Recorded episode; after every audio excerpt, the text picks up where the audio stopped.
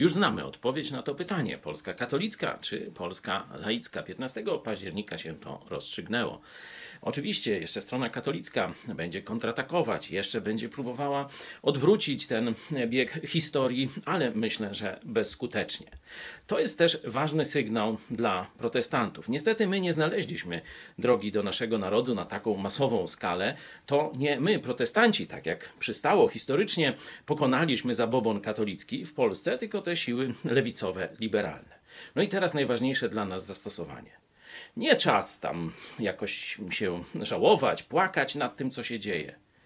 Czas zmienić nastawienie, czas zmienić metody ewangelizacji, bo idziemy w nowy świat ludzi, którzy już w ogóle nie będą niczego wiedzieli o Biblii, Jezusie, nawet o Bożym Narodzeniu. Ale dla mnie to jest wielkie wyzwanie, bo znaczy, że musimy się rozwinąć, musimy być jeszcze lepsi.